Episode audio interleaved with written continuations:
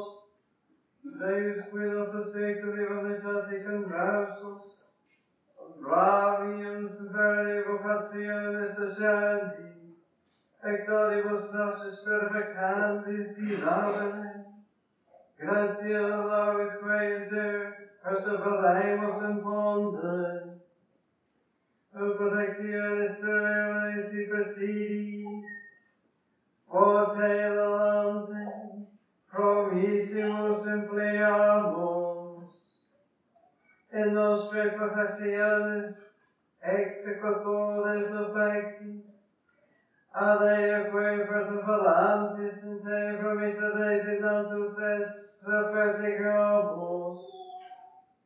Per Dominum nostrum Iesum Christum filium tuum, qui te convivit et renata noni tatis padetur sancti daius, per omnia saecula saeculorum.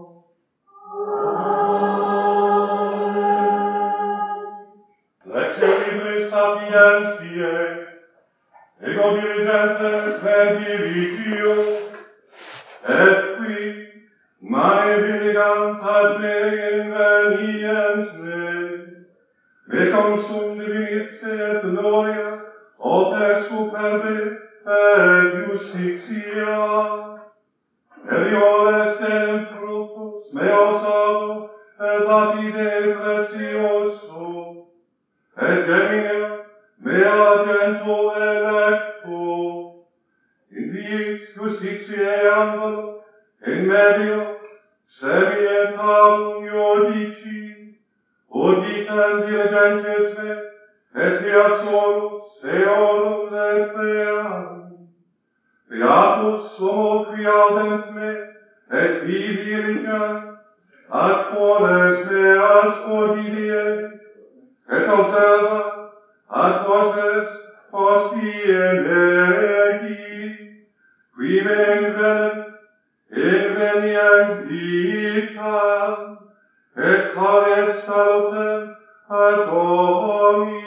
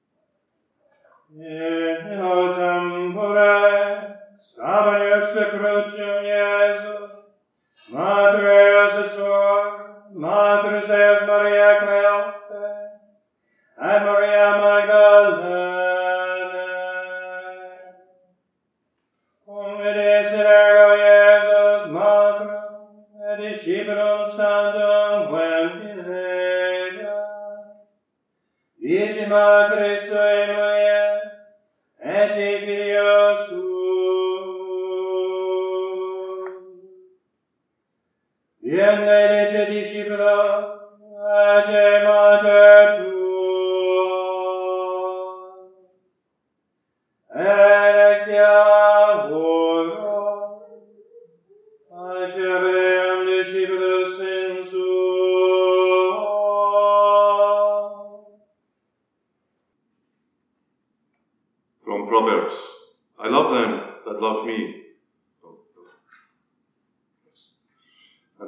in the morning early watch for me shall find me.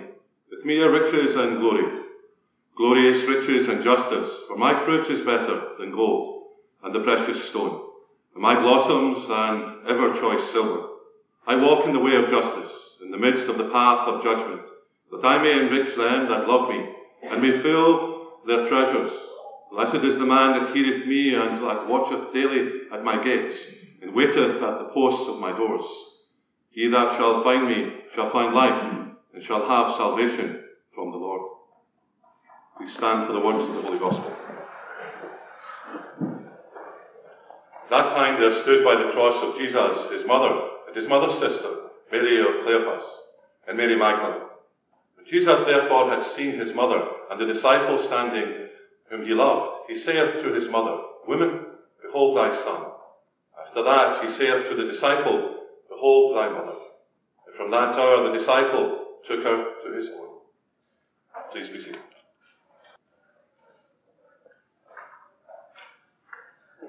In the name of the Father, and of the Son, and of the Holy Spirit.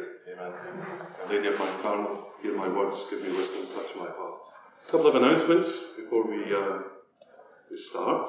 So, it's not down here, but I'll say some thank yous on behalf of the community. Thank you to His Lordship coming. I get to call you that because I'm British. So, that's how I said that once to Bishop Baker. I can't call you Your Excellency, that's an ambassador. You're a Lord to me. And he went, all right, I'll let you do it. but do it quietly. So, thank you very much on behalf of the community to, to come, uh, to be here with us, Your Lordship. Thank you to those who are here. Thank you very much to, on behalf of the community, to Father Libby, so far so good, as the man falling down the building said. So thank you, Father, for that, and for the service, and for yourselves coming as well.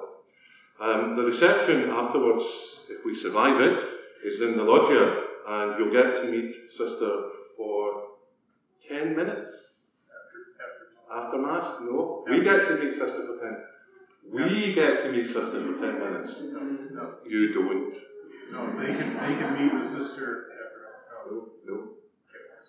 No, no. So the boss is telling me Okay, that we, we, yes, okay, thank you, thank you very much for doing that. I um, I know the, the sisters are used to me preaching, and some of you are used to me preaching, so you'll all be terrified that I have notes in front of me. Thinking, what is he going to do? He's got notes.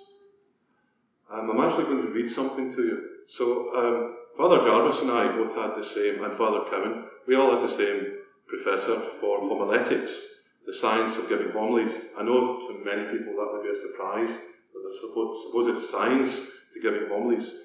Um, Father Jarvis thought that uh, the Dominican that we had was fantastic. I, I thought he was dreadful. So, um, and he didn't like the way I preached. But what he, one of the things he did say was to people, he had the makings of three or four good homilies there. It's a pity he didn't just give us one. So, I'm actually going to try and combine two things, but they are combined to, together. So I'm going to read you a part from this document, which I, uh, is from 2007. It's from the Congregation for Clergy, and it's about Eucharistic adoration for the sanctification of priests and spiritual maternity.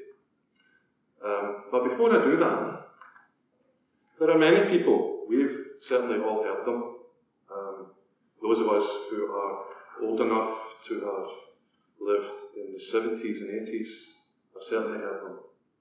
What a waste of a life. What a waste of a life. A waste in the life. What she should be doing is having babies, getting married, being a grandmother, do something useful for society. And God said in the book of Genesis, go forth and multiply. She's deliberately being obstinate against God. As are we, who are vowed um, zealots. Go forth and multiply doesn't always mean that you have to have corporeal children. Now go forth and multiply. We are all called to produce children in the spiritual way. If God doesn't grant people the grace to have a child, it doesn't mean they're meant to be in a monastery. And one of the things that when you enter religious life, as sisters know, and many of you know what I did, it is not because you don't want to have a family. Otherwise, what's the sacrifice? There is a desire in your heart, as there is a desire in sister's heart, to have children. To have what the world would say is the perfect thing, and those of you who are married know it is very is usually a very rocky road. And equally, she's not living a life of avoidance. But what does it look like to produce spiritual children? And this is what I'm going to read out to you. I read this document, I hadn't long come back to the church. And I read this document, it was sitting on one of my big brothers, if you know my brother's priest. It was sitting on his desk, and I read it. And this part, sisters have heard me mention this story before, but they've not heard it in its fullness. And I wouldn't normally read to people, but this, to me, encapsulates why this is most certainly not a waste of a life. In 1869, a German diocesan bishop was sitting together with his guest, Bishop Ketteler from Mainz. During the course of their conversation, the diocesan bishop brought up his guest's extremely blessed apostolate. Bishop Ketteler was the co-author of Rerum Novarum, and he was very, very instructive in how the church should engage in the world and begin to change the things that needed to be changed. Bishop Ketteler explained to his host I owe thanks for everything that I have accomplished with God's help to the prayer and sacrifice of someone I don't even know. I can only say that I know someone has offered his or her whole life to our loving God for me. And I have this sacrifice to thank that I even became a priest. He continued, Originally, I wasn't planning on becoming a priest. I had already finished my law degree and thought about finding my important place in the world to begin acquiring honour, prestige, and wealth. An extraordinary experience held me back and directed my life down a different path. One evening I was alone in my room, considering my future plans of fame and fortune, when something happened that I cannot explain. Was I awake or asleep? Did I really see it, or was it just a dream? One thing I do know is it brought about a change in my life. I saw Jesus very clearly and distinctly standing over me in a radiant cloud, showing me his sacred heart. A nun was kneeling before him, hands raised in prayer. From his mouth I heard the words, She prays unremittingly for you. I saw distinctly the appearance of the sister, and her traits made such an impression on me that she has remained in my memory to this day. She seemed to be quite an ordinary lay sister. Her clothing was very poor and rough. Her hands were red and calloused from hard work. Whatever it was, a dream or not, it was extraordinary. It shook me to the depth of my very being, so that from that moment on, I decided to consecrate myself to God in the service of His priesthood. I withdrew to a monastery for a retreat and talked about everything that, with my confessor. Then, at the age of 30, I began studying theology. You know the rest of the story. So if you think I have done something admirable, now you know who really deserves the credit. The religious sister who prayed for me maybe without even knowing who I was. I'm convinced I was prayed for and I will continue to be prayed for in secret, and that without these prayers, I could never have reached the goal that God has destined for me. Do you have any idea of the whereabouts or identity of who it was that was praying for you? His guest asked. No, I can only ask God each day that while she is still on earth, He bless and repay her a thousandfold for what she has done for me. The next day, Bishop Ketteler visited a convent of, city, of sisters in a nearby city and celebrated High Mass for them in their chapel. He was distributing Holy Communion to the last row of sisters when one of them suddenly caught his eye. His face grew pale, and he stood there motionless. Finally, regaining his composure, he gave Holy Communion to the sister who was kneeling in recollection, unaware of his hesitation. He then concluded the liturgy. The bishop who had invited him the previous day came and joined him at the convent for breakfast. When they had finished, Bishop Ketteler asked the Mother Superior to present to him all the sisters in the house. Before long, she had gathered all the sisters together, and both bishops went to meet them. Bishop Ketteler greeted them, but it was apparent that he did not find the one he was looking for. He quietly asked Mother Superior, Are all the sisters really here? She looked over the group of sisters and said, Your Excellency, I have called them all, but in fact, one of them is not here. Why didn't she come? She works in the barn, answered the superior, and in such a commendable way that in her enthusiasm she sometimes forgets other important things. I would like to see that sister, requested the bishop. A little while later, the sister who had been summoned stepped into the room. Again, Bishop Ketteler turned pale, and after a few words to all the sisters, he asked if he could be alone with the sister who had just come in. Do you know me? he asked her. I've never seen your lordship before. Have you ever prayed for me or offered up any good deed for me? He wanted to know. I do not recall that I've ever heard of your lordship. The bishop was silent for a few moments and then he asked, Do you have a particular devotion that you like? The devotion to the Sacred Heart of Jesus was the response. You have, it seems, a most difficult task and jobs in the convent, he continued. Oh no, Your Excellency, the sister countered, but I cannot lie. Sometimes it's unpleasant for me. And what do you do when you have such temptations against your work? For things that cost me greatly, I grew accustomed to facing them with joy and enthusiasm out of love for God. And then I offer them up for one soul on earth, to whom God chooses to be gracious as a result.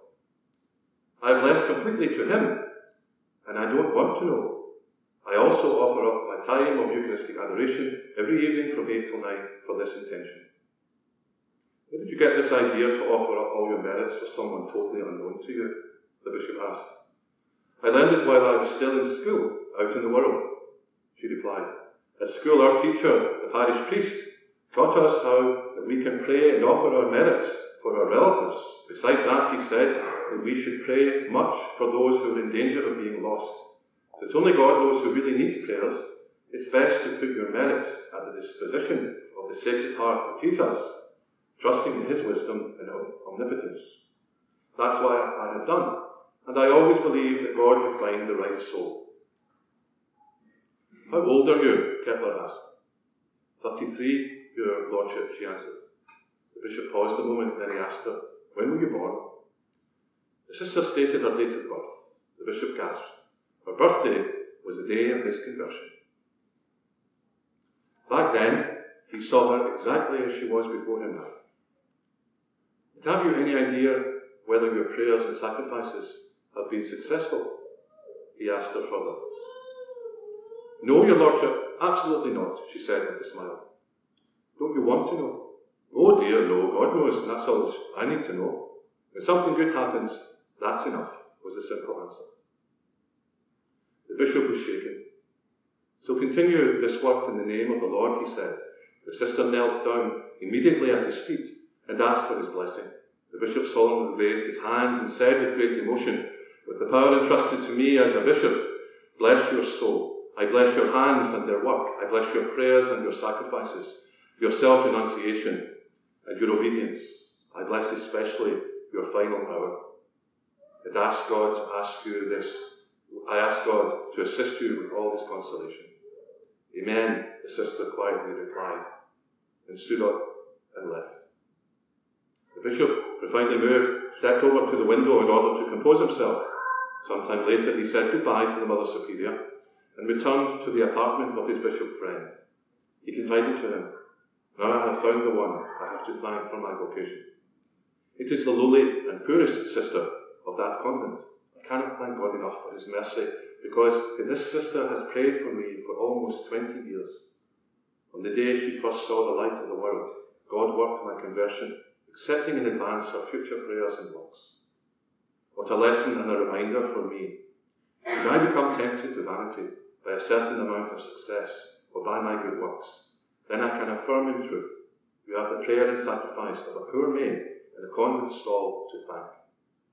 And when a small and lowly task appears of little value to me, then I will also remember the fact that this maid does in humble obedience to God, making a sacrifice to overcome herself. It is so valuable for the Lord our God that her merits have given rise to a bishop of the church. And of course, that's a true story. A wasted life. When you give your life to pray for others, there's no wasted life unless people don't do that. A wasted life is when God gives you suffering, whatever it is, small or large, and you don't offer it. That's a wasted life. It's not an easy life either to enter. Um, but there is joy. One of the things, um, from my own perspective, Mother and some of the community here knew who I was before I ever came here because I was in France and uh, benefactors of the Carmel, the Wents, whose name is on the board at the back, asked, they were having problems, you remember, Mother, they were having problems with the bell tower. And they, they baptised the bell tower Lollard Tower because it was so problematic. and, and Bill asked Mother if the community could pray, pray for a man who was about to be ordained in France. And what he didn't know, and of course the community didn't know, was I had already decided that I wouldn't be a good enough priest to be in France because I would never speak the language well enough to be able to counsel them properly. And I had decided that was it. I tried, and I was going to go back to the UK and go on with rebuilding my nursing career, probably. And I got a phone call from Archbishop, then Bishop Hebda, who said to me, Would I like to come back to America? And he, I said, Where? And he said, Well, I've got a diocese, the Diocese of Gaylord. And I thought it was a joke. How could there be a place called Gaylord? So I said yes. I travelled here. I arrived at Bill and Dahlia's house down in Michigan. We drove up here. The first place we visited was here. The first person I met in Michigan was Mother. We then went for dinner with Father Livy, Father Guyman, and um, Bishop Hebda. And Bishop Hebda took me aside. I've never told Father Livy this. Bishop Hebda, although Bishop Hebda might have told him, Bishop Hebda took me aside and he said, You two will either become really good friends or you'll beat each other up. Either way, it's going to be entertaining. I am graced to have him as a friend, but there probably are times when we've been close to beating each other up. But he, Bishop Hebda said to me, He will help you, and he has, and he still does. So my first Mass was in my own parish, my parish given to me in Prudenville. My second Mass was in the satellite of that, Roscommon. My third Mass was in Holy Rosary, only right and fitting. Then my fourth, fifth, sixth, seventh, and eighth Masses were here. Because if it wasn't for the prayers of the sisters here, I wouldn't be a priest. They're to blame. They're to blame. And I will never be able to thank them properly. And what a grace I had that uh, the bishop allowed me for a short time to be the, the chaplain here. And what a joy that uh, that was. So, sister, take your vows today, and you get a copy of the rule. Where's the rule?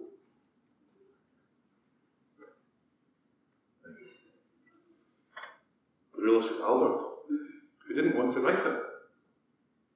Was pestered by the monks on Mount Carmel because they were so busy bickering. Priests don't do that do? And he decided that he would write a rule, and he prayed long and hard on what the rule would be. And there are three, as you know, three very strong tenets of your rule. There is silence, solitude, and a spirit of prayer. In fact, the, the brother Lawrence of the Resurrection calls it an, an alliance, allegiance, an allegiance to the heart of God that you are called to rest yourself in.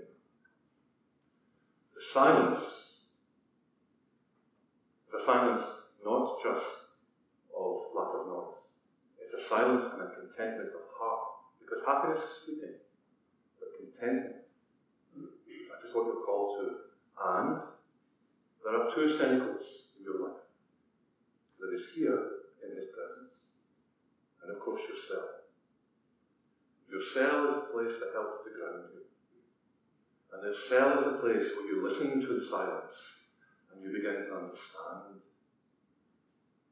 what God has called you to. It's not escape from the world.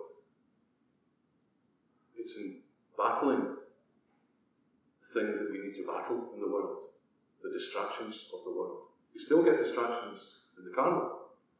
When you're in religious life, you end up, as I've said to sisters before, you end up living in a community with strangers, and sometimes they're very strange.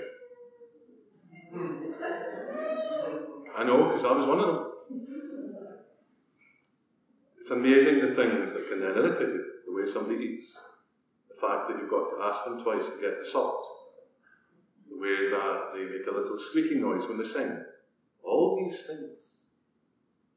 And you're called to let them all go. To in that silence and solitude find the spirit of prayer. Saint uh, Therese of the Child Jesus, saying this to Father Libby recently, has a, a great saying. This applies to all of you. You have to live your rule the whole salvation of the world depended on you living the rule. And the graces that God will give you for living that rule, and the graces that will help you become a saint. And it's not always in your cell or in the cenacle here. Brother Lawrence of the, of the Resurrection, who was appointed, like me in Roger's life, he was appointed as the cook. He has a prayer that some of you may have heard. My Lord of the pots and pans, who can turn my dreadful cooking into something worth eating, let me never not see you in all the tasks that I have to do for my fellows. Alone together is the path you will follow. I pray to God successfully that the, that the rule be written on your heart. Let your life, even unseen, be an example to the world what it is to be a mother who loves with all her heart in imitation of our Lord on the cross. In the name of the Father, the Son, and the Holy Spirit.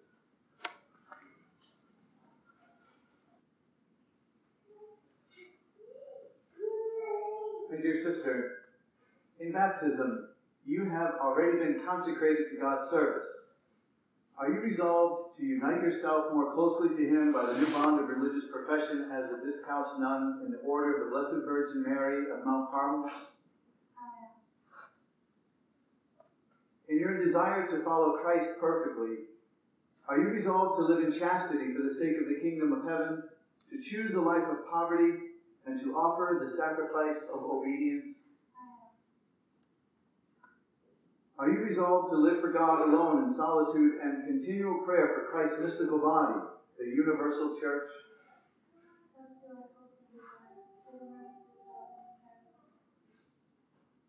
May God, who has initiated you, himself perfect, perfect you through Christ our Lord.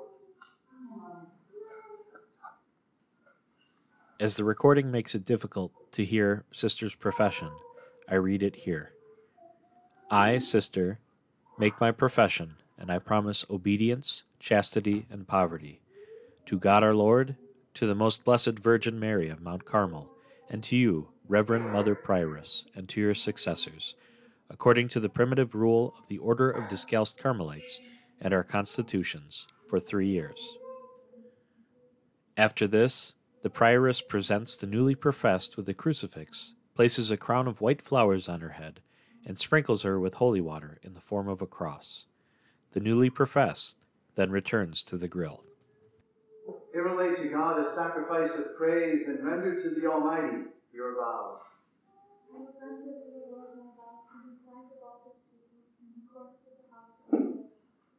The Lord be with you.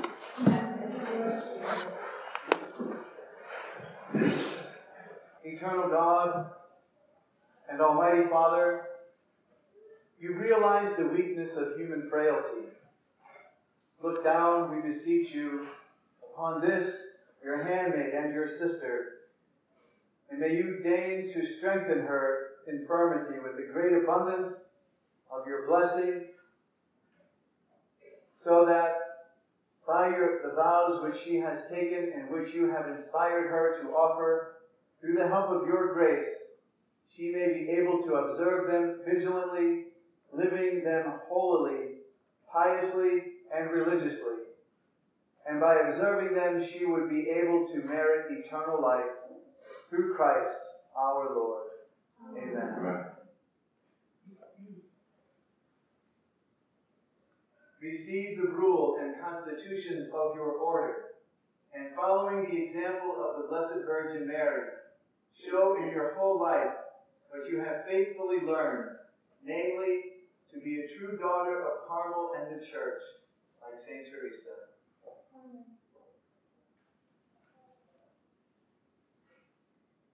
Let us pray. May the Lord Jesus Christ, Father of mercy and consolation of sinners, who does not will the death of the sinner, but rather that he be converted and live, who does not call the just but sinners to penance, himself inspire in you, by his ineffable mercy and accustomed piety, true and continual contrition of heart and holy penance, so that you would be able worthily to wear the habit of holy profession and fulfill the holy promise of the order and persevere in his holy service and with his elect to reach happily the holy joys of eternity, who with the Father and the Holy Spirit lives and reigns forever and ever. Amen.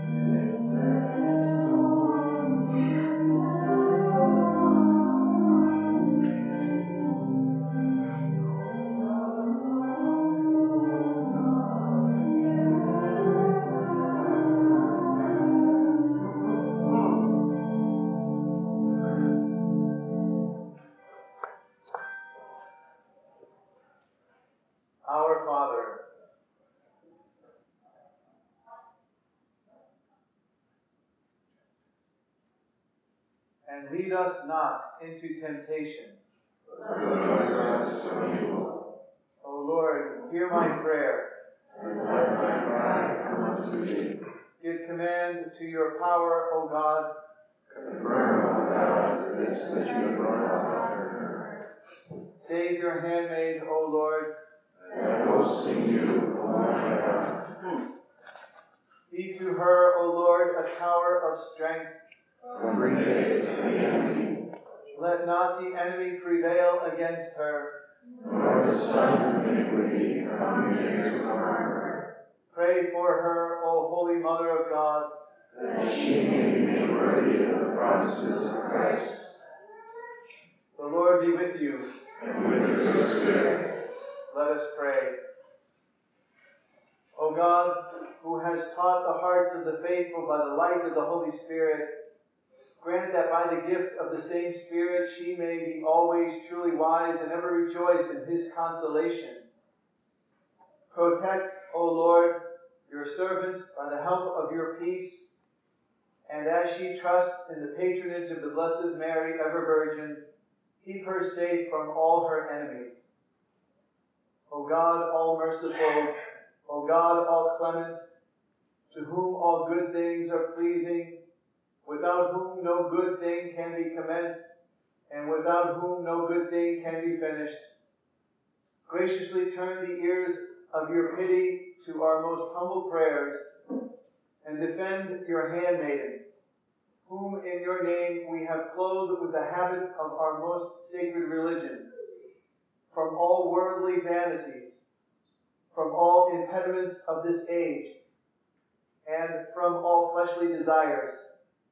Grant to her that she may be able to persevere to the end in her most holy resolution, and that having received the remission of all her sins, she may merit to be received into the company of the elect. O God, who wills not the death of a sinner, but through penance seeks the amendment of his life, we suppliantly pray that you would pour down the great richness of your pitying grace upon this your handmaiden, who has now renounced the desires of this world, inasmuch as, enrolling herself amid the valiant hosts of your army, so, fighting for you, may she run her course through the trials of this life, and under your favoring mercies at last receive your rich reward. And as she has desired, under the inspiration of God, to be joined to our lot, we give unto her as much as in us lies that we can promise, relying upon you, our common society, so that at last she may be enabled to receive your promised bounties to the elect, the crown of your saints, through Christ our Lord. Amen.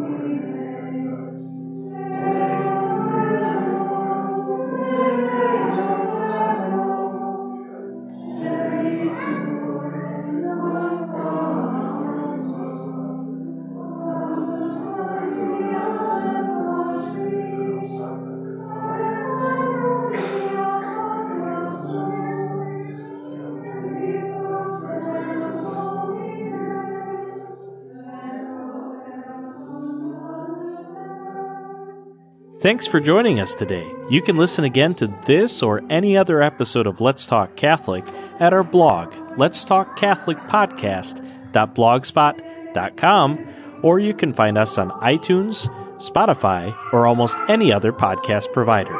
You can also like us on Facebook. Let's Talk Catholic is produced by Nick Medelsky and can be heard right here on Relevant Radio in Northern Michigan, Saturdays at noon.